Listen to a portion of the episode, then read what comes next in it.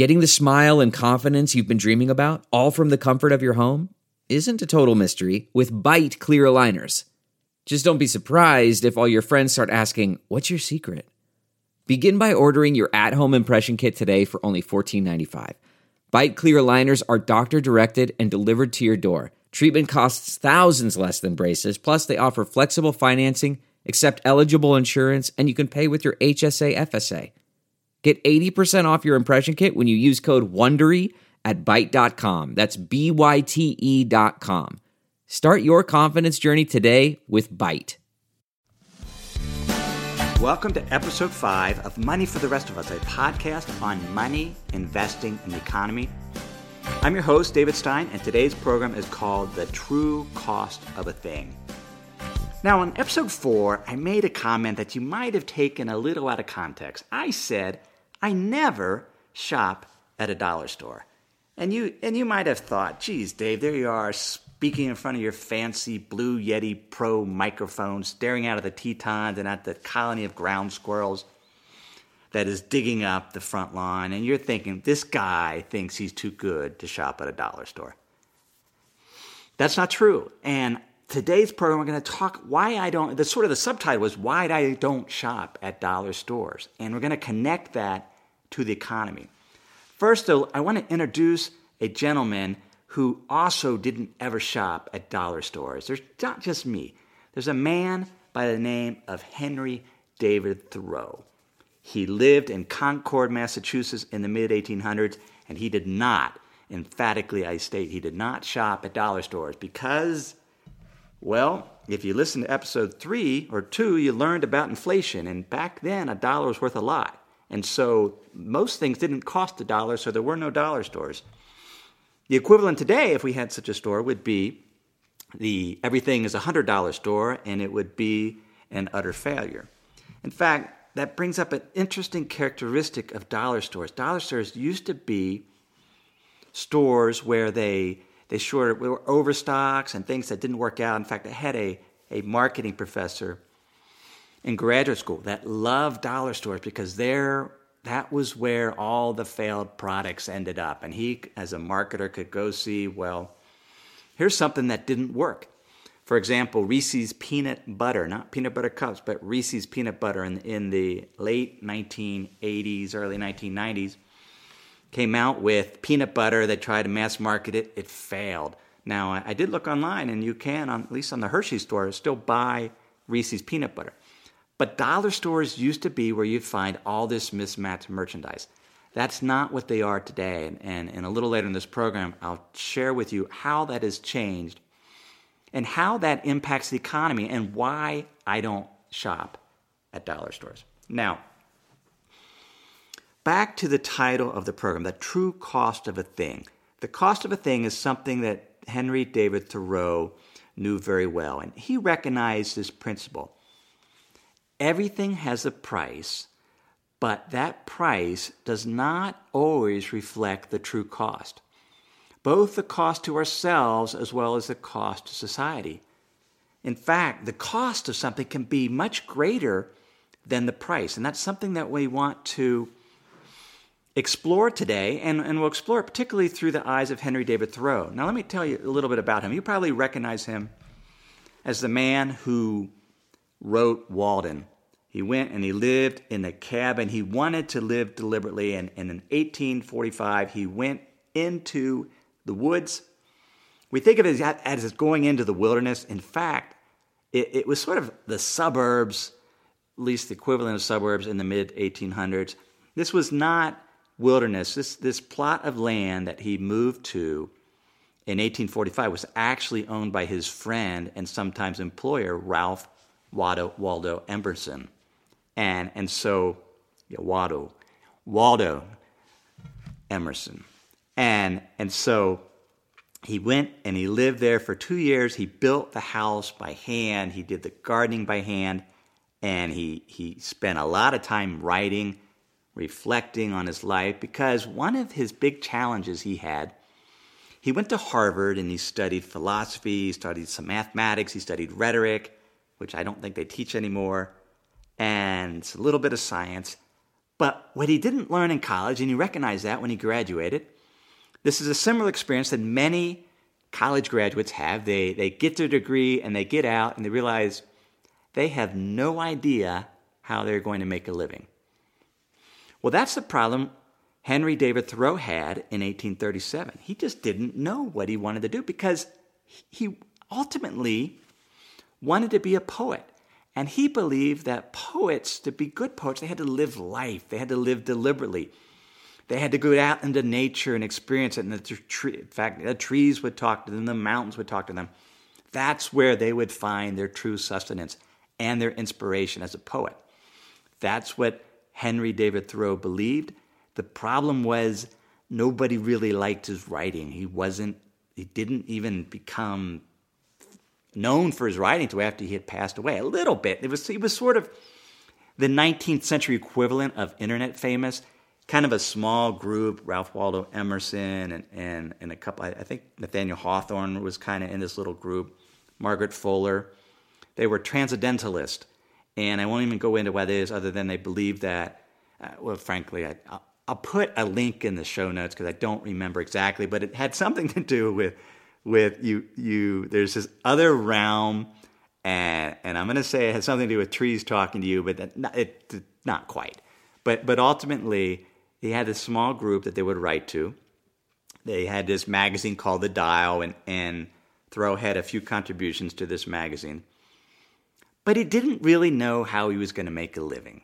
His family had a pencil factory. He would work there, but for an aspiring poet, pencil factories do not provide a whole lot of inspiration. He did start a school with his brother John in Concord. In fact, he took a short leave of absence from Harvard to start the school, and they ran it for 3 years. Seemed to be doing well, but then John contracted tetanus from shaving. Think about that. You can die from shaving if you don't have your tetanus shot updated. So go, boys and girls, make sure you have your tetanus shots. He died. So he went back to, John died. This was very hard on Thoreau. He went back to school and studied some more, graduated. He actually did work for Ralph Waldo Emerson. He would help him take care of, tutor his kids. He'd work in the yard, but he just would do odd jobs because at the end of the day, there's this principle that he learned, and this is where we get the title of today's episode. It is the cost of a thing. This is a quote, "The cost of a thing is the amount of what I will call life, which is required to be exchanged for it immediately or in the long run." So the cost is how much life am I going to have to give to buy this thing?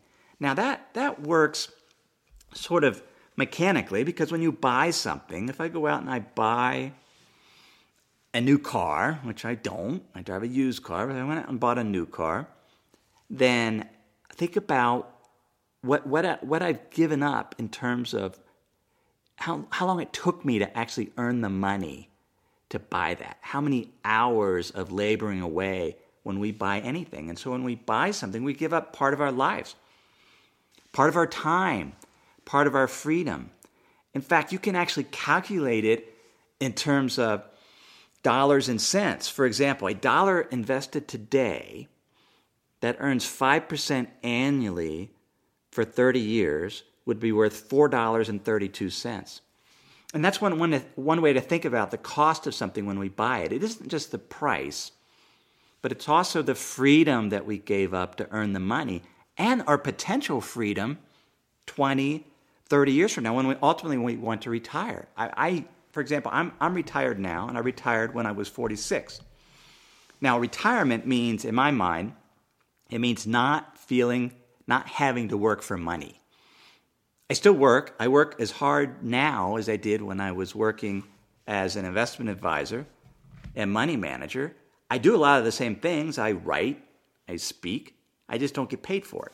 That's the beauty of retirement. You can do stuff without getting paid. Now, the way to get retired ultimately is to not spend today. There's always a choice when you have $1. I can spend it now, or I can spend it later after it's earned interest and been invested for 20 or 30 years. Thoreau realized that. He realized there was a cost to anything he bought. And the example he gave it in a story that he gave of a Native American that saw this rich lawyer that lived in Massachusetts and would just make money by spinning these fancy arguments, arguing cases in court, writing memos, and whatever. That's what whatever attorneys did in the mid-19th century. And the Native American thought, I am going to make a basket. I weave baskets. I am going to make this basket, and I'm going to earn money just like this attorney, and I'm going to sell him the basket. So the Native American weaved the basket. He went to the attorney, and lo and behold, the attorney didn't buy the basket, didn't want it, and had nothing to do with it. The basket weaver was a little upset about that because he felt like he had done his part. He weaved the basket. It was the responsibility of the attorney to buy the basket, but the attorney didn't want it. The Native American didn't really consider the market for it and whether it was a different color. And the message that Thoreau took from this was not to make baskets that the market was willing to buy. His message was, Thoreau was a basket weaver. He calls himself a basket weaver. And instead of focusing on how am I going to get people to buy my baskets, I'm going to focus on how to live in a way that I can avoid having to sell my baskets. Now, in Thoreau's case, his baskets was his writing. Nobody really cared for his writing, but he wasn't going to give up his dream of being a poet.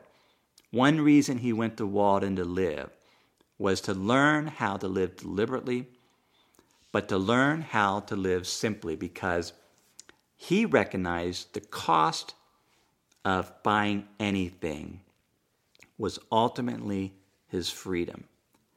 And so he learned that at Walden, and he learned that he just didn't want. He was willing to work in the morning. It wasn't that he was trying to totally ignore money. He realized that necessities were important. In fact, that's why he spent so much time in Walden talking about his house and how he built it, how much it cost, and his furniture and how much it cost to put in his garden.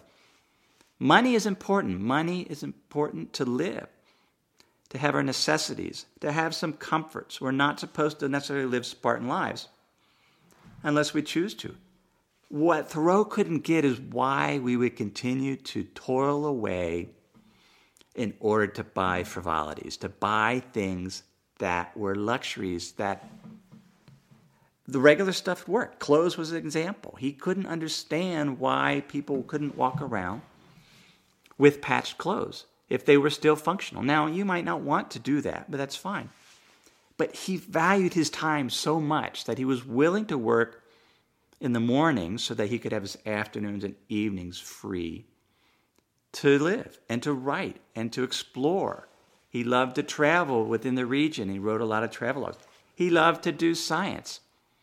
Even though his science wasn't necessarily, as an environmentalist, wasn't necessarily received well by the community, but he lived and he recognized the true cost of anything is the freedom that is given up. Now, why don't I shop at a dollar store? Well, in terms of the dollar store, the cost whenever you buy something is the cost to society. And that's what's changed with dollar stores. There's always the personal cost when you buy. The price, what you pay, there's always the personal cost in terms of the time giving up. But whenever you buy something, there's always a cost to society. Now, that cost might be the resources that were taken out of the ground that might not be there again. Or it could be other things that we're going to talk about today. May or may not have heard before, called externalities. And the term externalities means the cost that society bears that is not reflected in the price of the good that you buy. And let me give you an example. In January this year, I took my fishing mentor. I've been trying to learn to fly fish for a couple years, and there's a gentleman who is 71, and his dream that I've been fishing with for a couple years. I am a terrible fisherman. He is a fishing genius, a fishing god.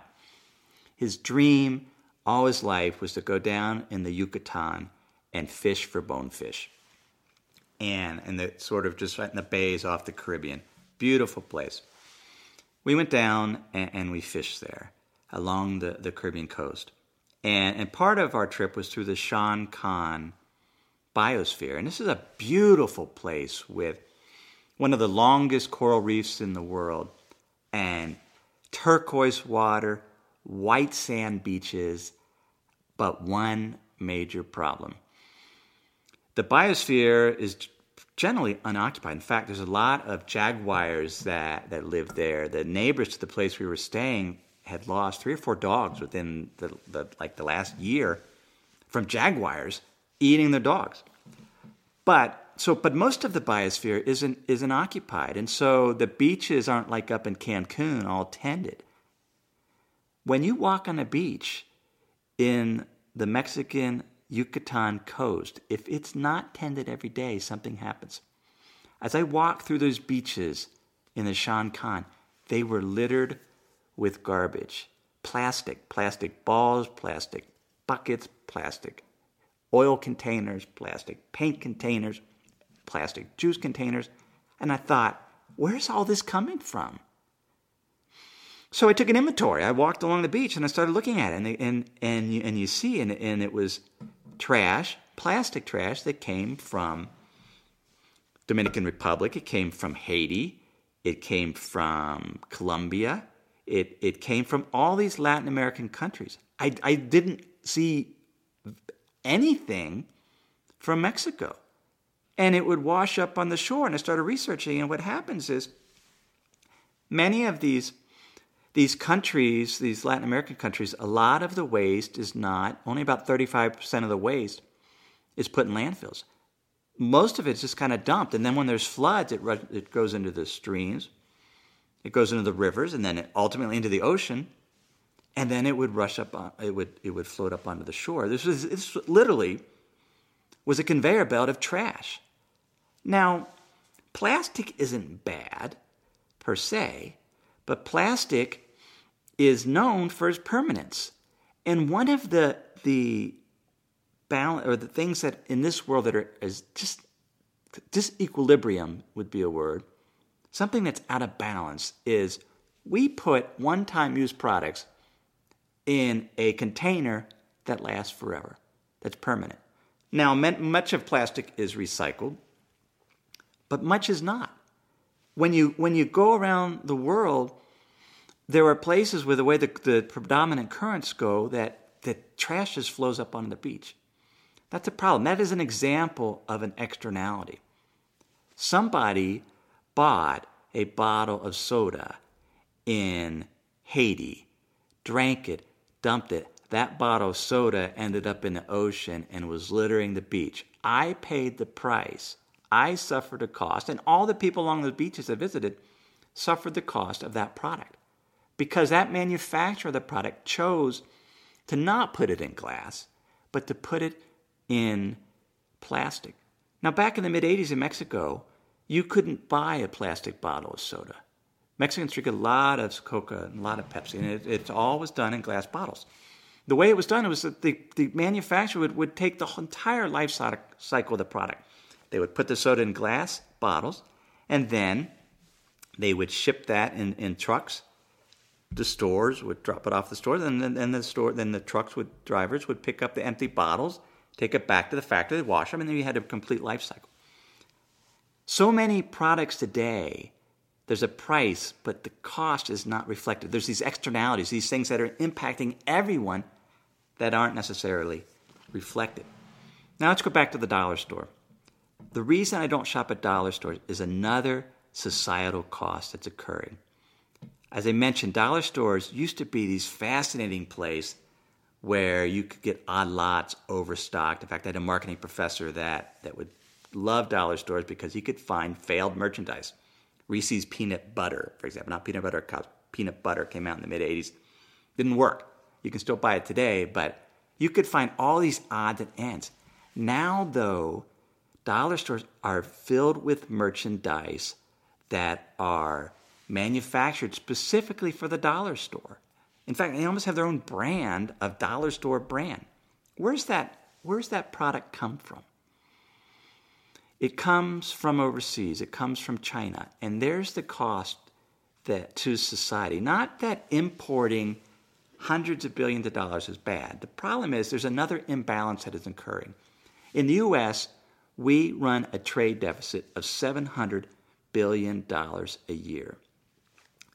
$500 billion of that, actually about $350 billion of that, is the result of consumer goods. It's consumer goods. It's things you find in the dollar store. Now, if we're buying $350 billion more in consumer goods than we're exporting, then whoever we sold those goods to is sitting there with a ton of dollars, which they in turn invest back in to U.S. Treasuries. We talked about this last episode, who's on the other side of the seesaw.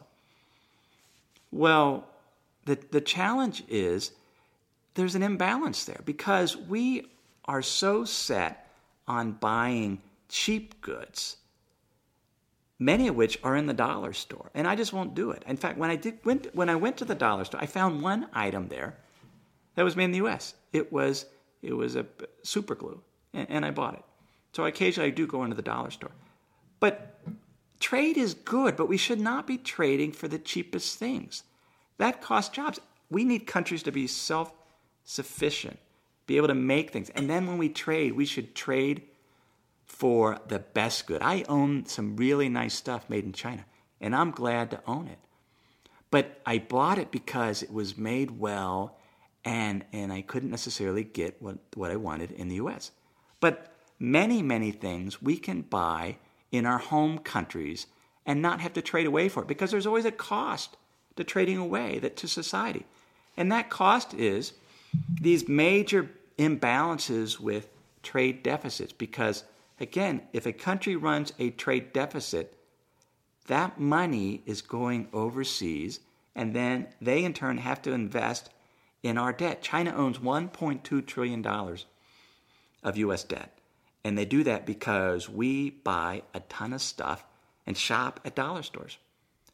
So that's another example of a consequence of our decisions. There is always the price of things, but there's always the cost. The cost to ourselves is the freedom, our current freedom because we have to spend time earning it, and our future freedom because what we spend today cannot be invested to help us get ultimate freedom when we retire.